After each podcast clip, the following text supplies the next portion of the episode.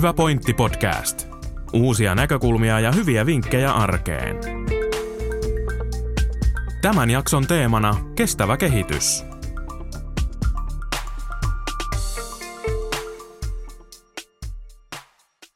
Miljöö tsunamilla ilmastonmuutosta vastaan. Miten kuluttaja osaisi valita ostoksensa mahdollisimman vastuullisesti? Mitä tarkoittaa miljöö tsunami myymälöissä? Entä miten ilmastonäkökulma otetaan huomioon uusia myymälöitä rakennettaessa ja miten EPllä vähennetään ruokahävikkiä? Vastuullisuutta ja kestävää kehitystä Etelä-Pohjanmaan osuuskaupassa pohtivat kanssamme marketkaupan ryhmäpäälliköt Jussi Järvinen ja Jukka Matikainen. Tervetuloa kuuntelemaan Hyvä pointti podcastia. Koko EPn alueella on 1200 työntekijää ja he pystyvät omalla toiminnallaan vaikuttamaan myönteisesti kestävän kehitykseen koska ovat asiakastyössä.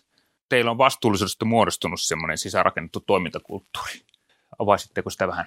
Toimintakulttuuri on tietysti aika la- laaja sana, mutta että kyllä niin kuin sellainen läpinäkyvyys ja avoimuus ja, ja osaaminen, niin se on niin kuin vahvasti siellä, siellä niin kuin teemana, että, että ensinnäkin se, että meillä on 1200 työntekijää niin kuin koko EPllä ja marketkaupalla siitä sitten se 7500 niin kyllä se, niin kuin se, niin kuin sen perehdyttämisen kautta asioihin ja niistä niin kuin ymmärtäminen, että kuinka tämä koko ketju toimii ja mitkä ne omat arvot on ja miten, miten se tavara, tavaran niin kuin taustalla olevat asiat, niin eihän niihin niin kuin ihan mahdottomia määriä voida aikaa käyttää, mutta aina se on niin kuin siellä pohjalla, että ymmärretään, että missä, missä työssä ollaan ja mikä siihen niin kuin kaikki vaikuttaa.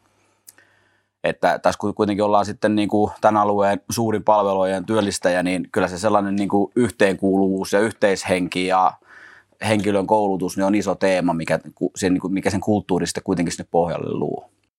Te olette myöskin merkittävä kesätyönantaja nuorille.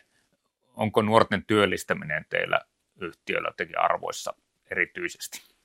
No, ilman muuta se on tärkeä asia ja ilman ilman kesätyöntekijöitä meillä ei tulisi niin kuin kesä, kesästä yhtään mitään, että pääsääntöisesti meidän kaikki, kaikki toimialat EPllä, niin kaikki tarvii lisätyövoimaa kesällä pelkästään jo sen takia, että silloin ihmiset on liikkeellä ja silloin tota, niin, niin, niin sanotusti kauppa käy vielä paremmin kuin muuten. Mutta sitten tietysti myös lomitukseen, että meillä ihmisillä pyörii tietysti työntekijällä kesälomat ja me tarvitaan siihen tuuraajia, niin noin 700 kesätyöntekijää, kesä, kes, kesätyöntekijää me aina palkataan ja ja, ja niistä on meillä ihan korvaamaton apu ja aika moni itseni mukaan lukien on sitä kesätyöstä jäänyt sitten niin tulisi pitkälle juoksulle ja on edelleen sitten EPllä hommissa, että tuohon mitä Jussi, Jussi viittasi tuosta läpinäkyvyydestä ja siitä avoimuudesta, niin se, sehän lähtee meillä yksiköissä niin kuin ihan siinä, se on mukana siinä perusarjen tekemisessä. Meillä on sellainen kulttuuri, on jo ja mitä kehitetään koko aika, että meillä niin kuin asioista kerrotaan ja on sitten kyse työkavereista tai esimies alaissuhteesta tai mistä vaan suhteesta, niin asiat ja tieto liikkuu niin kuin tosi avoimesti. Toisaalta taas sitten meillä on iso valtakunnallinen ryhmä, jossa järjestelmät uusiutuu, toimintamallit uusiutuu, jne. Meillä tulee tosi paljon sitä uutta asiaa niin kuin jatkuvasti. Sitten taas yksi tehtävä on se, että me tarrataan siellä niihin oleellisiin ja panostetaan tiettyihin asioihin. Että me kuormiteta työntekijöitä liikaa sillä, että taas tuli uusi juttu ja taas tuli uusi juttu, vaan me katsotaan, että mihin me halutaan panostaa ja mihin me niin kuin satsataan ja mikä me opetetaan kunnolla. Meillä on niin kuin, tietysti yksi osa sitä perehdytystä on se uuden työntekijän taloon tulo. Silloin ihan älyttömästi opittavaa ja se on sitten syklitetty niin, että ei tule kerralla, kerralla päivässä ja kahdessa kaikkia, vaan se on pitkä prosessi, voi oikeastaan vuode, että se on niin kuin kärryillä tavallaan kaikesta. Mutta sitten sen lisäksi meillä on niin kuin pysyvälle henkilökunnalle myös sellainen perehdytysmalli, mikä on nimellä M-ajokortti, eli tota Market-ajokortti, jossa, johon tulee sitten vuosittain uusia asioita, mutta siellä myös kerrataan niitä vanhoja ja jokainen työntekijä suorittaa vuosittain sen niin sanotun ajokortin, jossa se tota, oppii ja opiskelee tietyt asiat ja osaa se kertaa sitten. Että tota, sillä lailla ketjussa on kova vauhti, niin pitää pitää huolta siitä, että pysytään kärryillä ja juoksutuksessa mukana kaksi asiaa tuli vielä mieleen tuosta, että ensimmäinen on tietysti se niin kuin tällainen työnantajamielikuvaa, että tosi paljon tehdään noiden niin kuin kouluyhteisöjen ja toisen asteen kanssa varsinkin yhteistyötä, että käydään erilaisissa paikoissa kertomassa EPn asioista ja sitä kautta he pystyvät linkittyä sitten noihin yksikköihin ja saamaan töitä.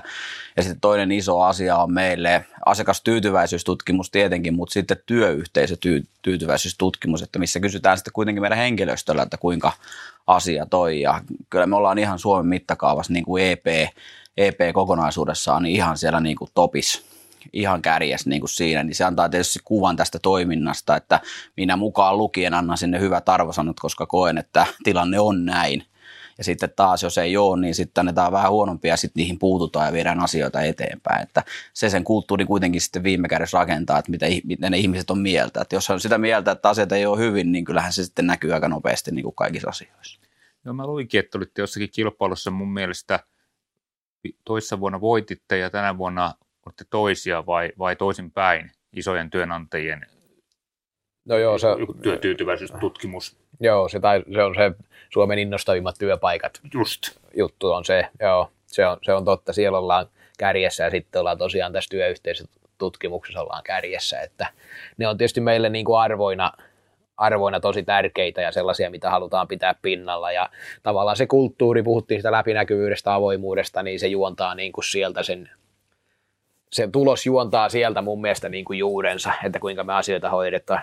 Pakko lisätä tuohon, mitä Jussi sanoi äsken tuosta oppilaitosyhteistyöstä ja tuosta, niin, niin kuin työharjoittelijoiden määrä. Siitä ei ole vielä puhuttu, niin työharjoittelijat meillä ympäri maakuntaa, niin niitä on niin kuin älyttömän paljon, varsinkin niillä paikkakunnilla, missä koulu on.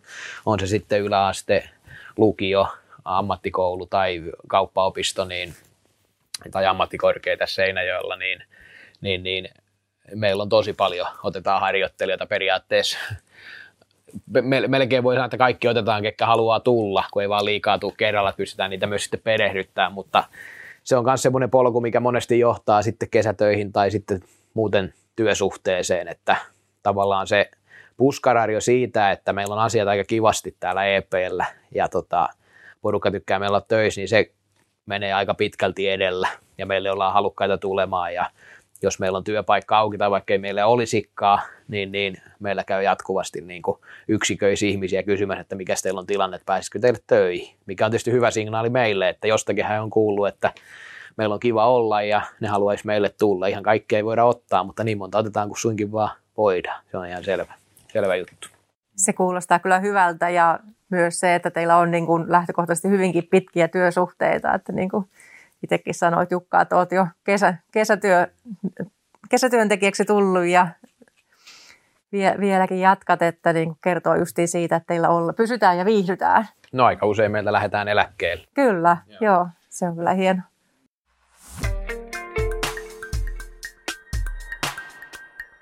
minunkin lähikauppa S-Marketti oli tullut automaattikassat tässä pari kuukautta sitten – kilpailu on kovaa tietysti kaupan alalla ja, ja automaattikassalla varmaan pystytään vähän vähentämään henkilöstökustannuksia versus ihmisen tekemään, pitämään kassaan. Ö, väheneekö työvoima silloin, kun automaattikassa yhä enenemässä väärin tulee? No ei se, ei se kyllä vähene, että se on, se on väärä luulo, että siinä ei henkilöstökustannukset vähene yhtään. Pikemminkin tarkoitus on, että jos siitä joku joku henkilö tai jotkut henkilöt vapautuu kassalta, niin ne pääst, pääsee tekemään muita, tai pääsee, tai ne otetaan tekemään muita asioita sinne myymälään, mikä on kenties aikaisemmin ollut vähemmällä huomiolla. Että tota, itsepalvelukassojen tarkoitus on helpottaa asiakkaan asioimista. Sä voi, siinä voi, meillä voi olla yksikös kolme kassaa auki ja vaikka juhlapyhäaika ja joku tulee ostamaan irtokarkkia pussin, niin sen ei tarvi mennä siihen muutama hengen kassajonon odottaa, että ne 200 euron ostokset menee edestä, vaan se käy IP-kassalla ja lähtee sitten maks- ostokset maksettuaan pihalle ja tavallaan oikaisee sen kassajonon. Ja tota, meillä on niitä tarkoitus lisätä pikkuhiljaa joka yksikköön. Niistä on tullut aika paljon kiitosta, asiakkaat tykkää niissä, niissä asioida. Että tota, tuossa Prismalla meillä on nyt viisi itsepalvelukassaa tällä hetkellä. Ja ne on kyllä niin kuin jos ei nyt aivan kaikki laula koko aika, niin aika kovalla käytöllä, sanotaan nyt näin. Mutta varmasti. ei vaikutuksia siihen henkilöstöasiaan, mitä kysyit. Mutta varmasti juurikin tuota asiakkaat arvostaa sitä, että voi vaan pikaisesti piipahtaa ja ei tarvitse jonottaa. Usein näissä pikakassoissa ei niistä jonoa sitten ole, niin mm. pääsee. Kyllä. Mikä on muuten seuraava kehitys alalla? Onko, ei Suomessa vielä ole mitään sellaisia kärryjä, mitä työnnetään no ei, ei, ei se kauan, kaukana ole, että se menee siihen, että asiakas niin kuin, katot puhelimesta, sä oot sen reitin suunnitellut ja sä kierrät sen sillä, se näyttää sulle se ja sulla on se pistooli ja sä itse kuittaat ja se on siellä kuitattuna ajat portista läpi ja maksetaan. Just. Että, siitä, että Italiassa sellaisia oli jo. Itse asiassa siellä on myös sellaisia vaihtoehtoja, että niitä ei edes ammuta mihinkään, vaan lyödään vaan kori ja päästään skannerin läpi se korista, niin se skannaa ne kaikki tuotteet. Joo, joo. Että kyllä se varmaan niin jossain vaiheessa siihen, että nythän niitä on pilotissa tuolla jossain, joo. jossain vähän kokeiltavissa. Joo. Eli kuluttajat haluavat tänä päivänä yhä vastuullisemmin tuotettuja tavaroita. Me halutaan tietää tavaran tai tuotteen alkuperästä, tuotantoprosessista ja materiaaleista. Miten kuluttaja osaisi valita ostoksensa mahdollisimman vastuullisesti? Teillä varmasti siellä myyjät neuvoo paljon ja vastaa kysymyksiin, mitä asiakkailla on, mutta teillä on myös muuten niin kuin yritetään ohjata kuluttajaa vähän näissä valinnoissa. No joo, se on, täytyy sanoa, että luojan kiitos, kuluttajat on aika valveutuneita ja ne ottaa paljon selville itse asioita ja he tiedostaa jo kauppaan tullessaan, että minkälaisia valintoja he siellä kaupassa tekee, että niin kuin sanottu, niin se meidän Prisma 15 000-20 000 tuotetta, niin ei voida olettaa eikä, eikä pysy millään kärryillä niin kuin tavallaan myyjän näkökulmasta, niin niistä kaikista eettisistä valinnoista tai vastuullisista valinnoista, vaan sitten niin kuin asiakas onneksi pääsääntöisesti tietää, tietää, mitä hän on tulossa hakemaan, ja jos niitä tiettyjä valintoja on, te, valintoja on tehnyt sitten jo aikaisemmin. Että tota, meidän rooli ehkä siinä on isoin on se, että me näytetään, mistä ne tuotteet löytyy, ja kenties yhdessä katsotaan sitten, selvitetään, että jos jotakin taustaa niin sanotusti pitää selvittää. No joo, ja jatkumona tähän tietenkin, että SOKhan meillä niin kuin hankinnat tekee ketju, ketjumallis kuollaan, että kyllähän ne toimittajat, jotka sitten toimittaa S-ryhmään, niin onhan se yhteistyö heidän kanssa käyty läpi, että heillä niin kuin on kaikki tarvittavat tiedot tuotteissa, että ne pääsee sitten taas niin kuin valikoimiin ja sitä kautta se homma toimii. Sitten tullaan näihin meidän omiin merkkeihin, niin ky- kyllä siellä niin kuin on lehdestä ja joka paikasta on saatu lukea, että siellä on niin kuin S-ryhmän johtoa on sitten käynyt katsomassa niitä paikan päällä oikeasti niitä paik- niin kuin tiloja ja niitä työ, työtapoja ja ihmisiä, ketkä se tekee, että varmaan se on niin kuin, ja sitten niitä kolmannen osapuolen auditointeja on tehty ympäri maailmaa, että asiat on niin kunnossa, ettei vaan hankita kamaa ja todeta, että ne on sitten niin kuin jollain tavalla huono, huono huonosti tehtyjä tai huonolaatuista tai joku kärsii siitä, vaan että sitten on niin kuin asiat kunnossa ja sitä kautta se toiminta on niin kuin vastuullista. Niin kyllä varmaan S-ryhmä, niin kuin, S-ryhmä on sekä valtakunnallisesti, että me ollaan tässä EPn alueella markkinajohtajia ja oikeastaan ihan selkeästikin, niin kyllä me ollaan varmaan näissäkin asioissa aikamoinen suunnannäyttäjä ja me kiinnitetään näihin niin kuin tosi tarkasti huomiota, että me hoidetaan nämä asiat hyvin. Että jos meidän kokoinen toimija ei niitä asioita hoida, niin se ei ole missään nimessä hyvä asia, se kääntyy meitä vastaan ja eikä sitä kukaan haluakaan, vaan kyllä ne tosi tarkasti selvitetään kaikki, kaikki tota niin, niin, asiat ennen kuin joku tuote, u, uuden valmistajan tuote esimerkiksi päätyy valikoimiin, niin siellä on tosi tarkat pykälät ja prosyyrit, mikä sen pitää kuitenkin täyttää, että me voidaan se meidän valikoimiin ottaa, että se täyttää meidän niin kuin arvot ja se sopii meidän valikoimiin sitten sen kautta. Ja osahan tätä vastuullisuutta on se, mistä äsken puhuttiin, että myös niin kuin lähialueen tuottajat pääsee teidän valikoimiin, että annatte tavallaan sitä hyllytilaa tilaa myös heille ja kotimaisuusaste ylipäätään on tosi korkea. No joo, kyllä se on meillä yli 80 prosenttia, että siinä ruvetaan puhumaan niin kuin, että kaikki mistä mahdollisuus on kotimaista vaan saada, niin sitä myös otetaan ja, ja tota, se on meillä aina niin kuin se ykkösprioriteetti ja sitten tietysti kaikista me ei saada, tonnikala on hankalaa kotimaisena saada, niin sitä on pakko ottaa jostain muualta. Mutta 80 prosenttia, yli 80 prosenttia on aika kova lukema, että, että ihan varmasti pystyy luottaa, että mikä tahansa vaan kotimaisena on, niin kyllä se meiltä löytyy sitten. Minkälainen näkemys teillä on tuon kotimaisen ruoan suhteen? Pystytäänkö me, pystyttekö te pitämään tuon kotimaisuusasteen noin korkeana tulevaisuudessakin?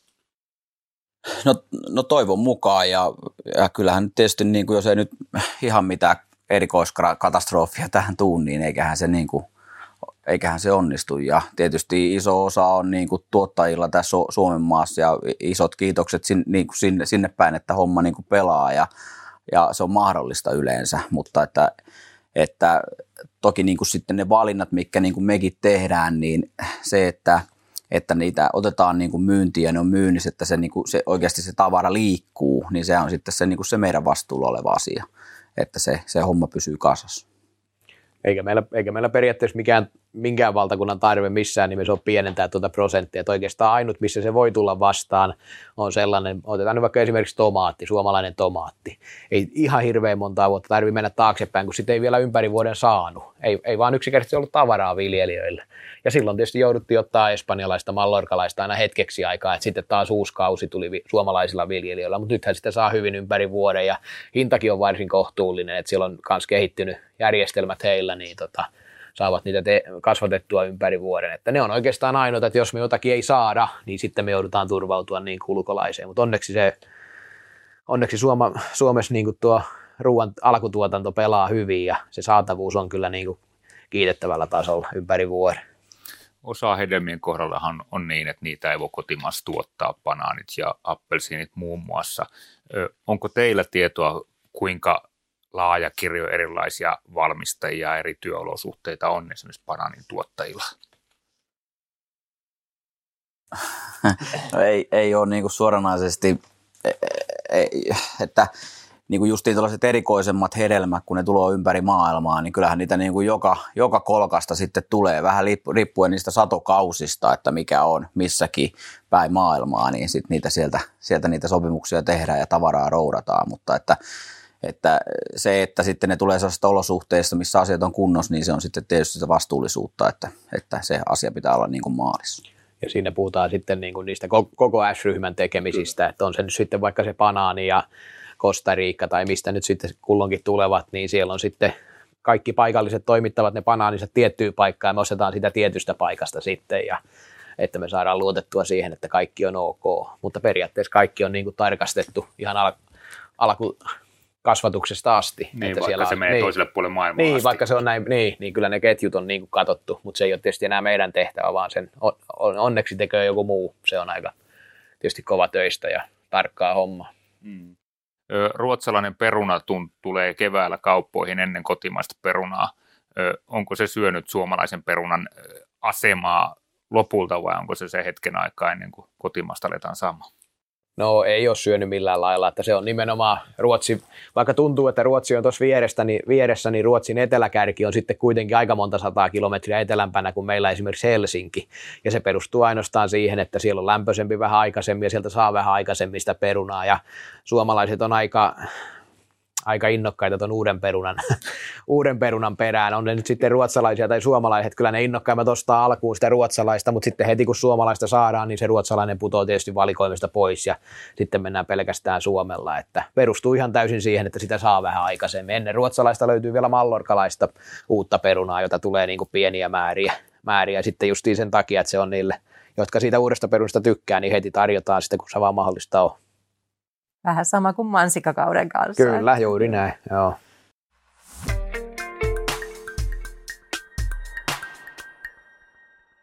Myös myymälöiden liikepaikkojen ympäristön kuormitusta on, on vähennetty ja varsinkin uusien paikkojen suunnittelussa on keskeinen tekijä sillä ympäristön säästämisellä. Minkälaisia näkökulmia teillä on tähän? No joo, meillä on koko valtakunnassa tällä hetkellä aika kova, kova uudistus käynnistyy S-Market-ketjussa erityisesti. Puhutaan, puhutaan tällaisesta termistä kuin miljötsunami, joka tarkoittaa sitä, että meidän joka ikinen S-Marketti tässä muutamia vuosia siellä käytännössä uudistetaan. Siellä tehdään eri kokoisia remontteja vähän riippuen kuinka uusi se myymälä on, mutta erityisesti vanhimmasta päästä, niin mitä, tai mitä vanhempi yksikkö, niin sitä enemmän siellä sitten uusitaan asioita. Ja siinä on aika vahvasti tietysti niin kuin ilmastoasiat ja tällaiset vastuullisuusasiat koko aika mukana. Että jos me puhutaan niin kuin uusista kylmäkalusteita sinne yksikköön, niin ne on ovellisia kylmäkalusteita, mikä on niin sanottuja hiilarilaitoksia, eli se kylmätekniikka on hiilidioksidilla toimiva, mikä on niin kuin se nykyinen standardi, millä, mihin kaikki pikkuhiljaa muuttuu, on todella paljon ympäristöystävällisempi. Kaikki kylmät kylmäkalusteet on tosiaan ovilla, joka tarkoittaa sitä, että meidän myymälät on automaattisesti lämpöisempiä se hukkala tai se kylmä, niin sitten ei meistä ilmaa hukkaa, vaan se pysyy siellä kaapin sisällä. Meidän myymälät on automaattisesti lämpöisempiä, meidän ei tarvitse niitä niin paljon lämmittää. Että tota, se voi vain jokainen kuvitella, että jos pitää kotona jääkaapin ove, ove auki, niin kuin nyt on tiskit, missä ei ole edessä mitään, niin siitä tulee aika kylmä ilma niin kuin huoneeseen, että se, se on ollut aikaisemmin kaupassa niin kuin ihan arkeen, mutta nykyään noi on, alkaa olla arkeen noin ovelliset kylmäkälusteet. No sitten sähkö, jos mietitään sähköjä, niin kaikki valaistus vaihdetaan ledeihin, on vaihdettu jo monessa paikkaa ja vaihdetaan siinä remontin yhteydessä pelkkä ledivalotus. Se tietysti tarkoittaa, tarkoittaa aikamoista säästöä niin kuin sekä sähkön kulutuksen että sitten niiden ledien kestävyydessä, niin se on aika iso säästö. Nyt on noihin uusiin on tehty aurinkopaneeleita katolle, mistä otetaan sitten kans, mikä hyödynnetään. Toki se nyt, nyt kun katsoo taas pihalle, niin en tiedä mikä se arvo sillä aurinkopaneelilla on, kun on tuollainen kohtuu harmaa keli eikä aurinko paista, mutta että kesäaikaa varsinkin, niin niillä saadaan sitten hyödynnettyä aika paljon. Sitten siellä on tällaisia, mistä me ei nyt hirveästi ymmärretä, ilmanvaihto, sitten tällaisia optimointeja, mitä tehdään niin kuin kylmälaitteisiin ja niihin ilmastointeihin, että ne, niissä on menty niin kuin sellaiset ihmiset, jotka niistä ymmärtää, niin niissä on mennyt kehitys tosi paljon eteenpäin ja sieltä otetaan kyllä kaikki hyöty irti, mitä me saadaan, niin kuin, jos puhutaan niin kuin ilmanvaihdon osalta ja muutenkin niin kuin koko kiinteistöautomatiikka, valaistus, meillä sammuu valot, kun meillä ei huoneessa ole ketään ja kaikki pelaa niin kuin automaattisesti. Myymällä ei ole auki, niin siellä ei valoja sitten ole ja, ja näin se, mikä se nyt niin kuin asiakkaan silmään suurin toi tsunami on se, että se kaupan ilme ja sen myymällä, siellä se myymällä sisällä muuttuu, siellä muuttuu värimaailmaa, siellä muuttuu hyllyt ja kaikki, kaikki tiskit niin kuin tähän päivään, niin se ehkä on asiakkaalle se konkreettisin näkymä siitä, mutta niin, niin meille se tarkoittaa paljon muitakin asioita siellä takana, mikä ikinä asiakkaalle näykkää. No joo, jatkumona varmaan niin justiin siihen asiakasnäkökulmaan vielä, että – se, että sä pystyt niinku samalla kauppareissulla tehdä mahdottoman paljon asioita muutakin kuin hakea sen ruuan, niin on, on nämä kierrätyspisteet, että ennen oli pullonpalautusta ja nyt sinne saa palauttaa, ei nyt pullonpalautuskoneeseen, mutta siihen viereen, niin sitten tuotteet sitten sinne pihalle kun katsoo, niin käytännössä meidänkin joka yksikössä niin olisi jonkinnäköistä kupua siellä pihalla, että se kierrätys niin kuin pahveista, muovista, lasista, vaatteista, mitä ikinä siellä onkaan, niin kaikille löytyy oma paikkansa ja ja, ja se on tietysti vastuullisuutta, mutta myös sitä niin kuin helppoutta asiakkaalle. Tähän, tähän miljöö tsunamiin kuuluu sitten tietysti, mitä jo ennemmin puhuttiin, ne myymälän tilat ja se valikoima, että nyt ne kaikki käydään sitten läpi ja yritetään löytää se oikea valikoima siihen oikeaan yksikköön.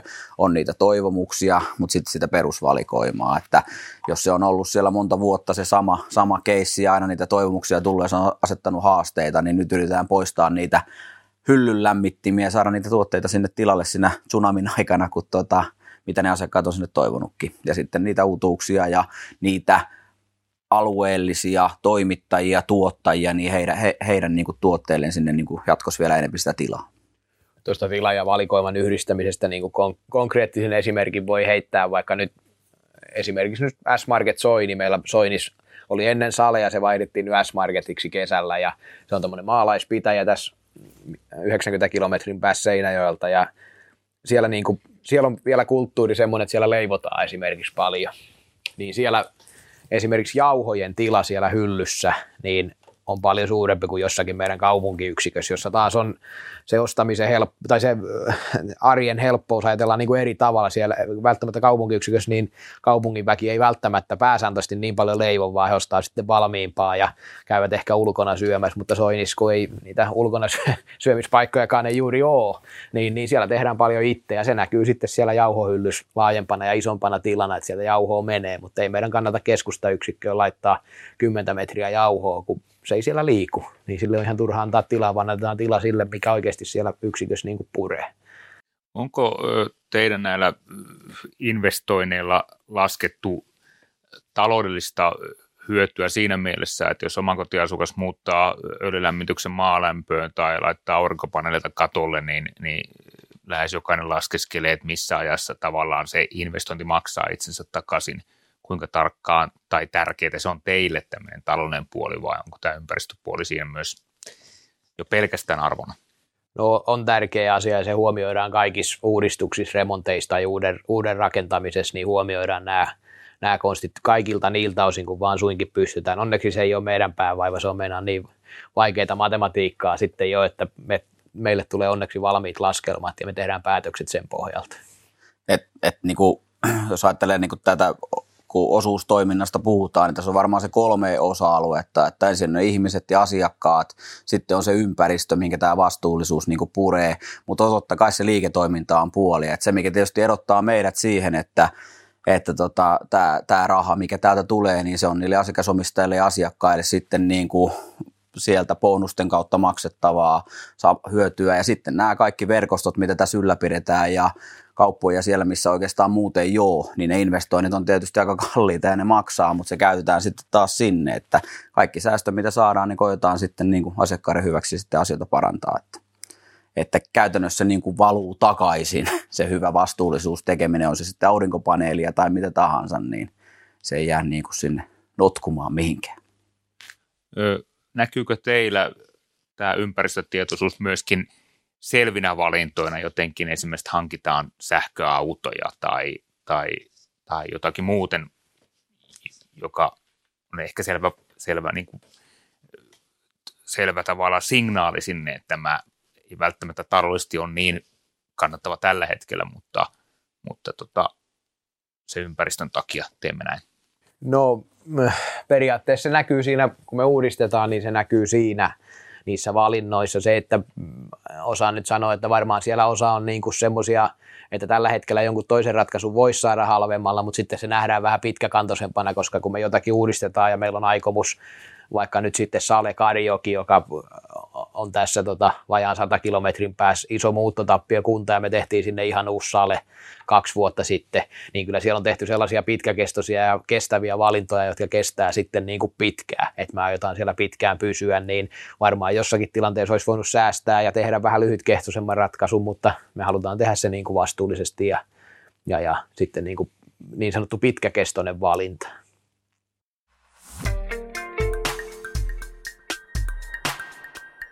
Tämä oli Hyvä pointti podcast. Kiitos kun kuuntelit meitä.